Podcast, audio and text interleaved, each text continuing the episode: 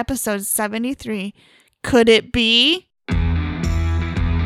Join us at the table where we talk board games to miniatures and everything in between. The games we play with Brian and Chris. And welcome back to The Games We Play, a podcast about board games, tabletops, RPGs, miniatures, but always about the games we play. I'm your host, Brian, and co-founder of The Games We Play, and with me this week is my lovely wife, Emily. I'm Emily. And thanks, Emily, for joining us. This is episode 73, could it be, of The Games We Play. Thank you for joining us. We really appreciate you listening. If you're a first-time listener, thanks for tuning in. We are right now kind of during COVID lockdown quarantine, so everything's kind of a little different with our episodes. Typically we do more short segments and kind of keep it a little succinct. We do game reviews, other things like that, but right now we're just kind of keeping it breezy. We're talking about the games we played, roll credits, and that's about it. So Emily, thanks for coming back. It's been a couple weeks. Thanks for having me. Heard from you. Good to be back. Well, Emily, let's go ahead and start this out. Let's talk about our game goals real quick. I know that maybe something might exciting happen with your game goal. I've made my game goal for the year, which my goal was 200, and I am now at 203 games played. Very nice. So that's super exciting. Still have 3 months to go. Hit your goal. That's cool. Yeah. I didn't have a unique game goal, but I have played 91 unique games, so I could make that. My new goal would be 100 unique games for the year. Yeah, I'd probably get it. So I'll just lay that out there. Nice. But I'm super excited that I made my goal. Now, I don't have my phone here with BG Stats, but I think I'm up to like 243. So I'm within, I think, 7 games of getting my game goal of 250 for the year. So I didn't know when we set these at the beginning of the year to create some motivation, also create some accountability. I really didn't think. I thought 250 was a fairly aggressive goal for playing games, but yeah, I thought 200 was going to be a challenge. Little did we know. Could it be a pandemic? Oh, true. A pandemic. A board pandemic games could hit. I'm sorry, you guys probably don't know this joke. Emily and I have been really obsessed with this TV show, and I really have been really obsessed with it. I kind of like sucked Emily into it. Oh, man. It's called The Curse of Oak Island. So it's this TV reality show docu-series, I guess, on the History Channel. And it's about these brothers and their team and their partners, where they're trying to find this treasure and the mysteries on this island called Oak Island. It's up in Nova Scotia, Canada, off the eastern seaboard. It's actually just a little northeast of Maine, so it's actually not even that very far from the United States. But it's a docu-series kind of, and it follows their progress of all the stuff they do in the spring and the summer, and then obviously stuff has to shut down because it's Canada and winter is kind of harsh.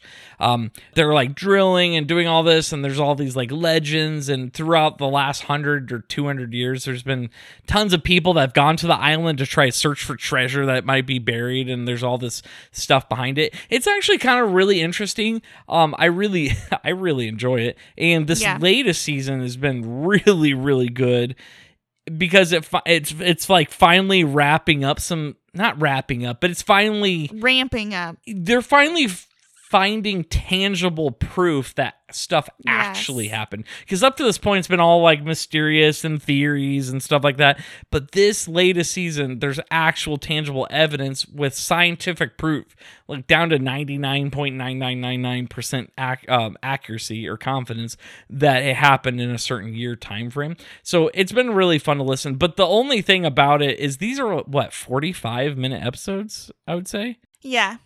And they kind of stretch them out a little bit, where they'll like show the main people and they'll like be digging in the dirt or something. And somebody's like with the metal detector finds somebody's like, oh, it looks like a metal spike. Bobby or something. Dazzler. And then the announcer, the narrator, come up and be like, a metal spike from the Spanish Sea, could it be? And that's the joke. It's just, it's always constant. Could it be? And constantly. So it be? That's the joke here. So it'll even be that they're expert and they'll be scanning it, and they'll they'll say, oh, well, that has a high amount of phosphorus in it, which is kind of weird, but that would appear prior to 1850 with their metal making and blacksmithing, and that originated from the regions of Europe. It would probably be Spanish background. The announcer would come on over the video and be like,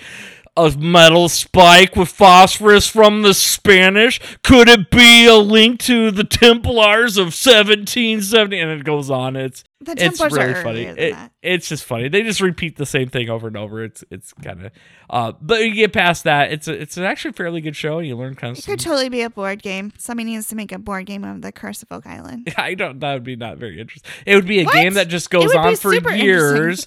There's no resolve, and then you have to take giant breaks to find out, between if you found stuff. But anyway, so that's you could just make up the ending. That's the could it be? What you think? I'll try to clip in island. Maybe a voice from the could it be. Maybe I'll make a montage of the could it be's because it's really funny. So there's nothing in North America that compares to that. Yeah, North American wise. Not from North America? Could it be? Their specific mark. A carved triangle, possibly made by Freemasons. Oh, great. Well, that's enough of our gaming calls. We're really off topic. Sorry. But that's what Emily and I have been doing a lot of. We've been binging Curse of Oak Island. Because if you do have a cable subscription, or even if you have like Hulu, you pay for Hulu, that has access to the Backlog of History channel, they have all the seasons of Curse of Oak Island. So just throwing it out there, really enjoy it. Kind of nerdy, but really good. Anyway, it sucks you in. It really does. You're just like, okay, just one more episode. Because they'll do at the end, they're like, on the next episode. And then it'll show like the best parts of the clip. They're like, oh my word, can you believe it? And then it's like, okay. And then you watch and you're like, oh, okay. No. Yeah. I mean, it's exciting. It's cool, but it's good stuff. All right, let's move on. And let's actually talk about board games here. Before we move on here, I have something I want to play here real quick. It might got a little kickback on this, but here, listen. I think you'll enjoy it. Hello, it's Monopoly, candidate for your next game night. I am a game with a board, plastic components, and paper money, but don't let that fool you. I am so well known that everyone knows my rules correctly and requires no explanation whatsoever.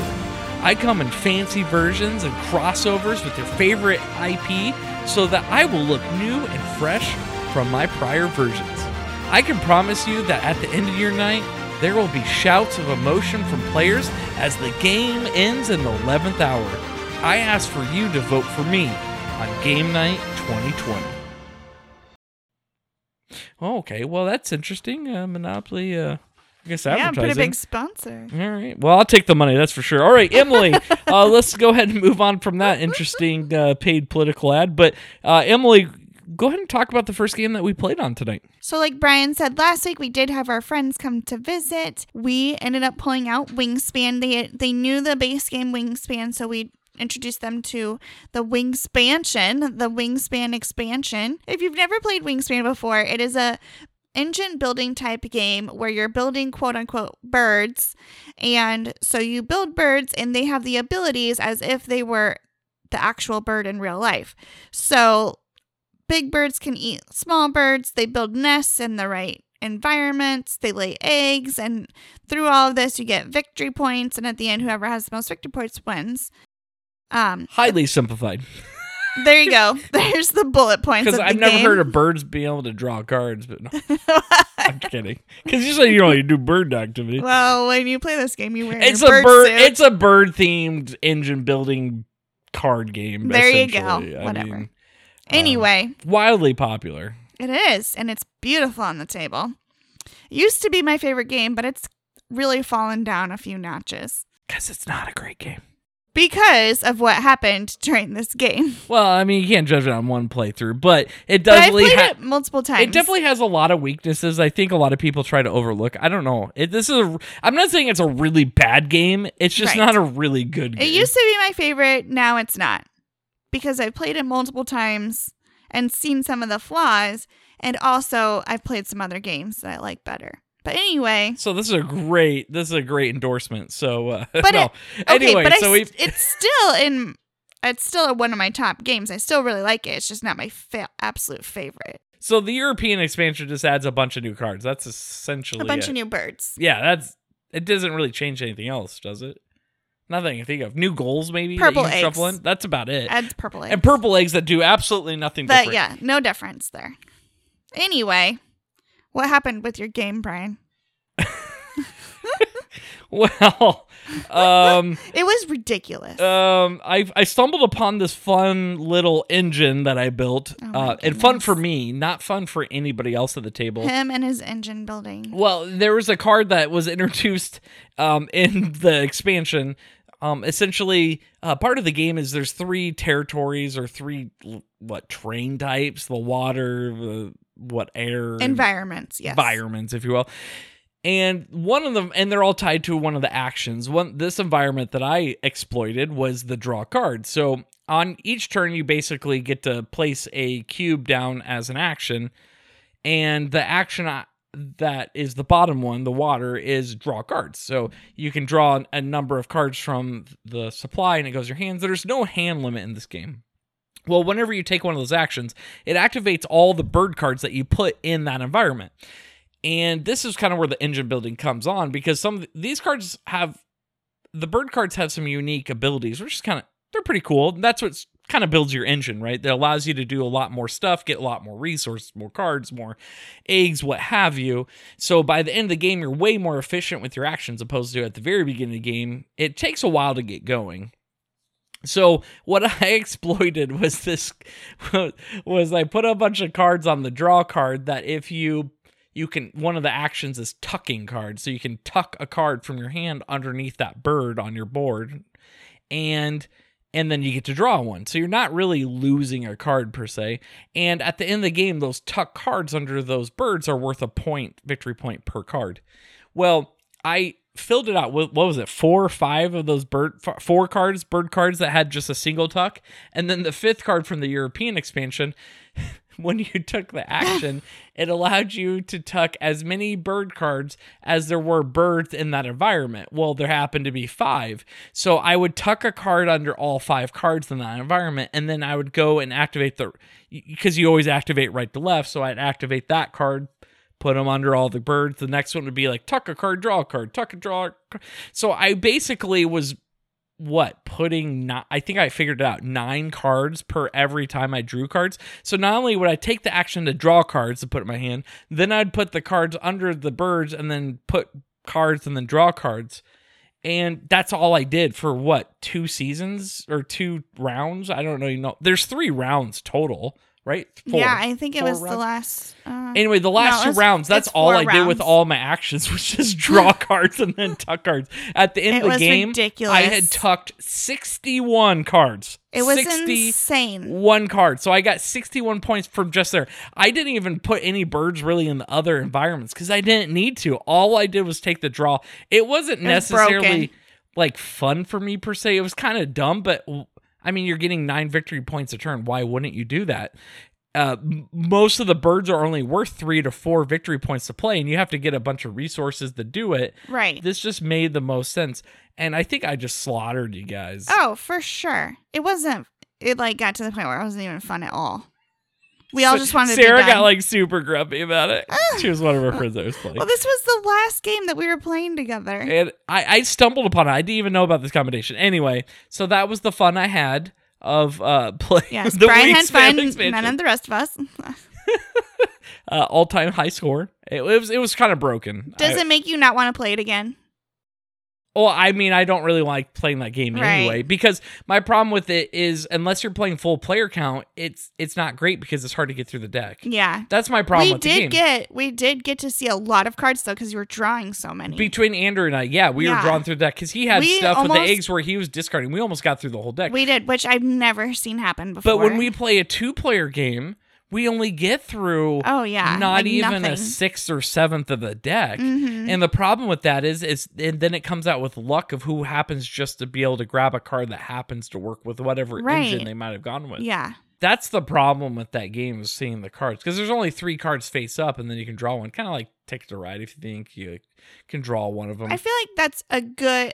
It's a double-edged sword there because it's nice because it has so many different cards, especially with the expansion. Yep. But then it's also hard because you don't see all the cards. But it also can add broken combinations too, apparently. Yes. Apparently. At least I would consider a broken combination because there's absolutely, in this game, there's nothing. There's no real player interaction. Right. You're just playing your own game. There's literally nothing you guys could do to stop me. Right. You couldn't even prevented it if you tried. I happened to top deck the card that really sealed it for me. So, I mean, there was literally nothing you guys could have done to stop me. And it was just total luck. Yeah. That you got that card. Yep. But it was, it was a pretty game doing it, I guess. Yeah. I mean, I still like the game, no matter what. Yeah, I mean, Wingspan's a really highly touted game. There's some problems with it, just with the card drawing and not seeing the cards and maybe some broken combinations with the expansion. And I mean, you have goal cards that you can draw. But the goal cards are really not significant enough that if you try to go after the goal cards, they're really not worth it. They don't give you very many points. To win the game, you really just need to go after the round bonuses, and that's it. And you win the game almost every time. So, yeah, I mean, it looks like there's options and depth there and replayability, but sometimes it kind of burns itself out. I'm not saying it's a bad game, right? It's a decent game, but it's not as great of a game as everybody's making it out to be. Right. Just my 2 cents. I mean, you can agree to disagree, but I know some people that absolutely adore this game, but you know, what are you going to do? Yeah. I don't know. I still really like it. Except for my ridiculous combination. Except I don't want to play with you again. I'm just joking. All right. Anytime I played with Andrew playing that game, his goal is always to get more eggs. Like, he always just tries to lay as many eggs as he possibly can. Yeah, he felt as bored. Kudos to him, but he couldn't compete with my card drawing. Right, yeah. My 61 cards. Ridiculous. Mm-hmm. All right. Well, that was Wingspan Expansion. That's what we played. One of the games that we played. All right, well, we have another break. It looks like we have another game here that's trying to get for your game vote 2020, apparently. So let's go ahead and run this clip here real quick before we move on to the next game. Hello, I'm Brisk, superior candidate for Game Night 2020. I have spent my whole life being the best game I could be. I provide more fun and strategy than my opponent could ever offer. I haven't experienced a life of luxury and boardwalk and Park Place with my high-rise hotels, but I have lived a life fighting battles and conquering the world.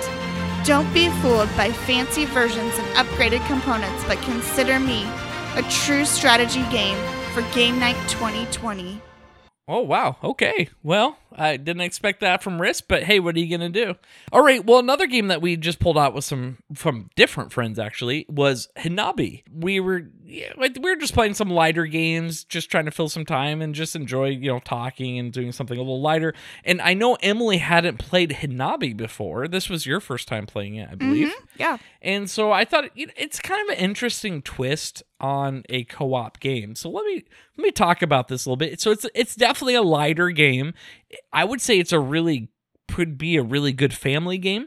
It's a cooperative card game where you're collectively trying to build fireworks, essentially, and the game either ends when you run out of cards on the deck, or you build all your fireworks, or you run out of lives. How the game kind of plays out, and what's kind of unique, is that your hand of cards are not visible to yourself. So you're actually holding the cards away from you, so everybody else at the table can see what cards you're holding, and you can see everybody else's cards, but they can't see their own, which is kind of unique.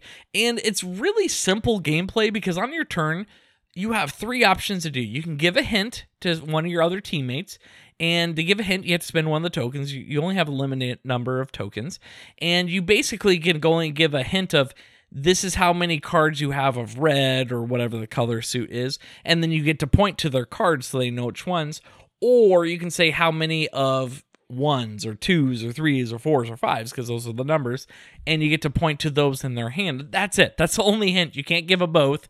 You can only say like a color or say how many of a number there are, and then that's your turn. Another thing you can do on your turn is you can discard one of your cards. So you pick one of your cards from your hand, you discard it, goes to your discard pile, and then you get one of those guess or clue tokens back for the rest of everybody else to use. Or the third thing you can do is play a card from your hand. So the goal here is you're trying to play out in the middle of the table. It's kind of a communal. is you're trying to number the fireworks, which there's 5 colors: yellow, white, blue, green, red. And they're numbered 1 through 5. So you have to play it in sequential order. So you have to play 1, then 2, and so on and so forth, up to 5. There's multiple copies of each number, except for 5. There's only 1 copy of each in the deck. And they have to be played in order. And so that's one of your options, is to play one of the cards. And if it's not a correct, or you can't place it anywhere, i.e. you can't play it sequentially somewhere on one of the decks, then it gets to a discard pile and you actually lose a life. I think there's only 4 lives. And that's basically the game. The game just goes around until you hit end game condition, and then you score up what you guys played. You count up how many cards you played out of the 5 fireworks, and that's your score. And there's kind of a grading system based on the score. And that's it. I mean, it's that basic. Sure, there might not be tons of replayability, but it's definitely a light, easy family game, cooperative game to pull out with friends and family that's a little different than most other games. And it's there is actually a surprising amount of strategy you can do, because you can communicate at the table, but you can't necessarily communicate specific things to each other. But there is some strategy on what you communicate via clues and other things to your teammates. And it's kind of interesting. I kind of enjoy it. I mean, it's not my favorite game in the world, but it's definitely something I'd pick out and pull out from time to time. What do you think of this game, Emily? I thought it was really fun. Yeah, it's not my favorite. It's pretty simple in theory. Yeah. But I really like how interactive it is, that we're all trying to help each other out, but at the same time, we can't use too many of the tokens, because then we ran out of tokens. And then you're like, well, I have to just blindly pick one, either discard or play. It's tough. I liked it because when you have friends over to play games, I always like to chat with them and interact with them. And I don't like playing games with friends that is basically just playing your own game and not interacting with each other. Yeah. Yeah. No, definitely. So very interactive, very cooperative type of game. Probably not tons of replayability, but still an interesting twist. It's not... Mm-hmm. It's not your common type cooperative game. That's what I really like about it. It's unique enough that you can have it in your library with another cooperative game, and it's not going to feel quite the same as another cooperative game. Right, and it's nice to pull out with any type of gamer. Yeah, I definitely agree. Especially new people to the hobby. Yeah, and it's a great family game. That's what I think. It's just a great family game. I think it plays up to 5 players, I believe. Just a little interesting card game that I think it was gathering dust on her shelf, and Emily hadn't played it. Well, yeah, so. I've never played it. And you've had it for a few years now, I'm pretty sure. Yeah, it's true. We actually did fairly well the first time that we played it, actually. But anyway, that was Hanabi, Hanabi, I believe. It always makes me think of that Friends episode where he's like, unagi. It knew it.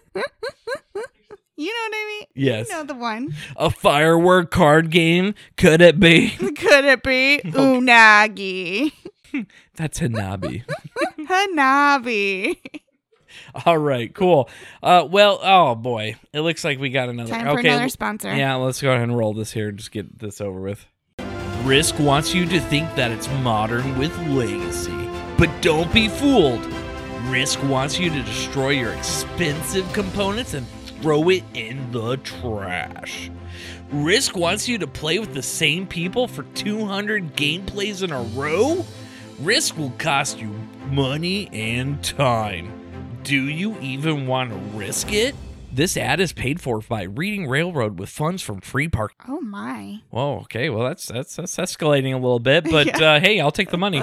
All right, let's move on to the next game. Emily, what's the next game we played? Well, we also played another game that was kind of mind-reading called The Mind. I see what you did there. Yes. A card game about mind-reading? Could it be called The Mind? The Mind? So I think we maybe have talked about this on the podcast, but not really in It was the first time that I had played it. I know. I get it. I did that for you, babes. Thanks for helping me get those unique games. I know. I think it is what I tried to do. Well, you're also helping yourself, too. So. Well, I mean, you know. For whoever's listening, if they don't know about The Mind, how would you explain this game? Because this is a little unique of a game. Okay, so there's a deck that goes from 1 to 100, right? Yep. And we all get passed out one card in the beginning. And then, without saying anything to anyone, the person that thinks they have the lowest card has to lay it down. And then we have to all go in order and lay our cards down in order without saying a single word to each other. Yep. And that's the game. Well, I mean, it progresses. It gets harder. Every level, you get more cards. So level 2, you get 2 cards. And level 3, you get 3 cards each. I mean, so on and so forth. And it's mixed up every round, so it's you get whatever card. There's no holdover from last round. Going into it, I thought this game was going to be pretty hard, and it was kind of difficult in the beginning, but it got a little bit easier. Surprisingly, somehow you just kind of start syncing up with one another, kind of. I mean, that's why it's called The Mind, I suppose. Yeah, you become one mind. And that's about it. I mean, there's some other mechanics where if somebody plays it out of order, you lose lives. There's also a throwing star that you could vote to use where everybody then discards their lowest card from their hands, which then helps a little bit with strategy and trying to narrow down where everybody's at in case, you know, there's a lull in play. But there's really no talking, there's not supposed to be any communication. Hand gestures. Yeah, nothing. Signals. It's different, I would say. It is different. What'd you think of it playing it? I thought it was fun. I liked Hanabi better. For like a cooperative card game. Yeah, for like a cooperative secret. Okay. I don't know. Yeah, I think I like Hanabi a little bit better because there's definitely more strategy there. Mm-hmm. And there's some more game components. I would think it's a little more complex. And when I mean a little more complex, we're still talking like easy to easy, right? Or beginner to beginner. Right. But the mind is really, really simple. Yes. And the mind only plays 4 players, at least the base game. But it's definitely a unique experience. And it is fun. Now, it's not a game I could just keep pulling out over and over and over personally. No. I don't know. It wasn't necessarily my favorite game. So I don't know if I even would really want to play it again. Oh boy. Okay. I don't know. Rank that pretty low then. I've never felt like that before. Yeah. But I mean, a lot of people rave about this. This was a really highly touted game a couple years ago. It was kind of the rave a little bit. Really? Yeah. But you had kind of people who really loved it and then everybody else who kind of thumbed their nose at it. You couldn't really be mediocre or lukewarm on this game. It seemed like everybody either hated it or loved it for a while there. But I'm not mad at it. Don't want to burn it. But it's different. It's not really necessarily a card game or board game experience that you would expect. It's different. Yes. But I think that's why people like it. It is different. It's not just another card game. It's not just another board game. And it's really easy. It's available, but also very challenging. But it's challenging for unique reasons. And obviously would be a different gameplay experience depending on who you're playing with. Oh, yeah, absolutely. It is, for sure. So, yeah, I mean, take it or leave it, but it is what it is. Check it out, though. It is a unique gameplay experience and fairly good family game. It's a good way to keep people quiet and have to talk to them, I guess. I'm kidding. We should try this one with Denver. Your kids, yeah, no kidding. Can't talk. If you like playing the quiet game with your family. Anyway, well, that is The Mind that we played. Well, it looks like before we get on to the next game, we have yet another attack ad. Oh, boy. Monopoly is a sellout to the highest bidder and the originator of board game flipping.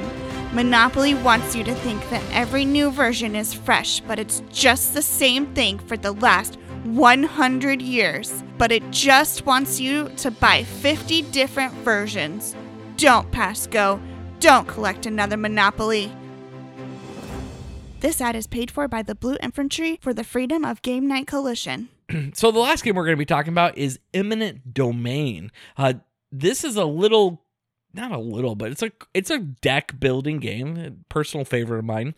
But before I talk about the game, I'm a little excited about how I got this game. I went to Half Price Bookstore, which I go from time to time, and this happened to be sitting on the shelf. And the expansion was there too, and the expansion was almost half off, and it was new in shrink. The expansion was. I'm like, all right, and I'll buy Eminent Domain. Eminent Domain was probably $10 off of what it was new, and so this is used. I'm like, okay, well, that's a okay or decent value. But when I got home and opened it up, it also contained another expansion, as well as two little mini expansion slash promos that were in the box, and they were like sealed still. So I ended up getting like, what was the $60, $70 value for $20? That's amazing. Pretty excited about that, actually. Because this is a really good game. This is a really interesting game. I played this before with Corey at work, and how many deck builder games have we played? Probably a dozen or so. But what this does is kind of unique, actually. And what is unique is that every card, or at least most of the cards, have an action skill on it and a roll action on it. So on your turn, there's really three things you do. The first thing you do is you can optionally play a card from your hand. That's an action. And then you take the action and resolve it and whatnot. And then the next thing you do, and you have to do this, is take a roll or declare a roll. And so on the middle of the table are the roll cards. And there's five of them, and they all do different things. And basically you select a roll, and by selecting a roll, you take one of the cards from that supply and put it in front of you in your play area. So every turn you're always getting one of these cards for your roll action. Additionally, you can try boosting that roll by playing other cards from your hand that has the same symbol, because each one of the rolls has unique symbol for the action, essentially. And so you can boost it, and all the cards really give you bonuses based off the number of symbols you have on your cards. And additionally, planets, because really the goal of this game is you're exploring. This is kind of sci-fi theme, and you're going to be either settling or attacking planets and taking them over. And those planets are in your play area, and those are going to give you influence, aka victory points, as well as those have symbols. They might give you bigger hand limits, a lot of victory points. They kind of give you other things. And based on the number of tokens, you can do a number of things based on the cards. So there's stuff by surveying the planet cards, so you get new planets that you can put in your play area, or ones attacking, so you can get ships. There's little plastic ships that you can use those ships to attack planets, so you can flip them over to the side to activate them. There's trading and producing, where you have these little tokens that you can put on your planets, and then you can trade them away to get victory points. There's science, so there's all these technology cards, which either go into your deck, because they're kind of more advanced versions of your cards, or they go in your play area and give you permanent, basically engine building effects that help enhance your actions. And that's basically it. And then your last action, I guess, is you get to discard as many cards you want and then draw up to your hand limit. And that's the game. But what's also unique about it is when the other players on their turn declares a roll, you get to either follow or dissent. So essentially, you can, if you follow, play cards from your hand of that roll they selected, and you get to also do stuff on their turn. Now, the only drawback is now you're out of cards in your hand, and when you're playing like a 3 or 4 player game, sometimes by the time it comes around to your turn, you don't really have any cards in your hand. But that's kind of interesting. It's a deck builder where you're actually doing stuff not on your turn, which a lot of deck builders kind of suffer from. Hey, I'm going to play and do my own thing, and then you get to watch and wait for my turn. I really liked that mechanic of it. Yeah, and it was kind of a nice... I also like with this deck building is there isn't necessarily a market, and you're trying to get as many coins or points to buy from the market, and it's a first come, first serve. Think a la Clank. There's 6 cards that come out in the market, but sometimes it comes out from the deck and somebody's going to get first chance at it, and you really want that card. Or Dominion, somebody buys up that deck and it's gone. Or basically every deck builder's like that, Star Realms, whatnot. This game's not like that. All the cards are there, and those are really just the roll cards, and you just get the cards by selecting it. There's no buying cards in it, unless you kind of say that research does that for the technology cards. But that's just one aspect of the game. Yeah, one mechanic of it. Otherwise, you always get a card. I just like that you don't have to buy the cards, like you were saying. Yeah. Yeah, absolutely. So, an interesting game. I really like it. It's a decent deck builder. It's definitely a game that it's yet another deck builder, but you can put it in your library and feel good about having it there and not having and it's sitting next to 3 or 4 other deck builders because it's unique enough to not feel like it's like any other game. I don't know if that makes sense. Yeah, it definitely was unlike any other game I've played. Especially in deck builders. You need twist. Yes. And it's fun. It is engine building, and there's quite a few expansions as well that add scenarios, and add updates, cards, and mechanics, and it adds, I think, a 5th player maybe on one of them. Really decent game. I definitely want to play again. I feel like my game got cut short. Well, I did it on purpose. I hit the game engine. She had something set up that I was just going to get. I was going to rake it in. She really was. I'm like, all right, well, I just built another planet, so I'm out. And sure enough, I won by only 3 points or so. Yeah. But really good game. Really like that. So I really liked it. It was a breath of fresh air. It was. Deck building. Definitely. It's called Eminent Domain. When you Google it, that's not what first comes up. It's actual eminent U.S. law stuff. But Eminent Domain board game, you'll find it. All right. Well, we got another ad. All right. Oh, man. All these ads. If you want to be eliminated and sit for hours while watching your friends' relationships burn to the ground in a short 10 hours, then risk is for you. Will you risk it? This ad is paid for by Citizens of Community Chess Action Committee of Baltic Avenue Hotels and Houses, owners of former Get Out of Jail Participants, LLC. Monopoly is the f***ing worst and will destroy sibling relationships for decades. It will bankrupt your relationships. Is it worth it? This ad is paid for by the United Cavalry Fund of Games Supporters Action Committee for Strategy War Board Games Unlimited for Family Fun Game Nights Pack. Oh boy, well that got a little carried away. Now they're just going to have to pay more for future episodes. All right. Well, Emily, that wraps up this really weird episode. We do thank you for listening. Is there anything else you want to talk about before you head off, Emily? I don't believe so. Well, that probably does it for us. We do appreciate you listening to The Games We Play. If you have any questions, comments, feedback, feel free to reach out to us on our social media. You'll hear that at the end of the episode. We do thank you for listening to episode 73 of Could It Be? Of the games we play. But until next time, I'm your host, Brian. And I'm Emily. And keep on gaming. Join the conversation and feel free to give us your feedback. You can find us on Instagram, Facebook, and Twitter at gamesweplaypod and at gamesweplaypod@gmail.com.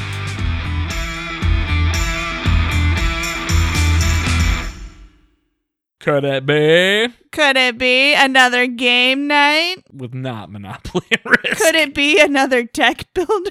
Engine building game where Brian wins. Could it be Brian wins all the games ever? I'm surprised we didn't tie. We were on a kick there for tying. That is true.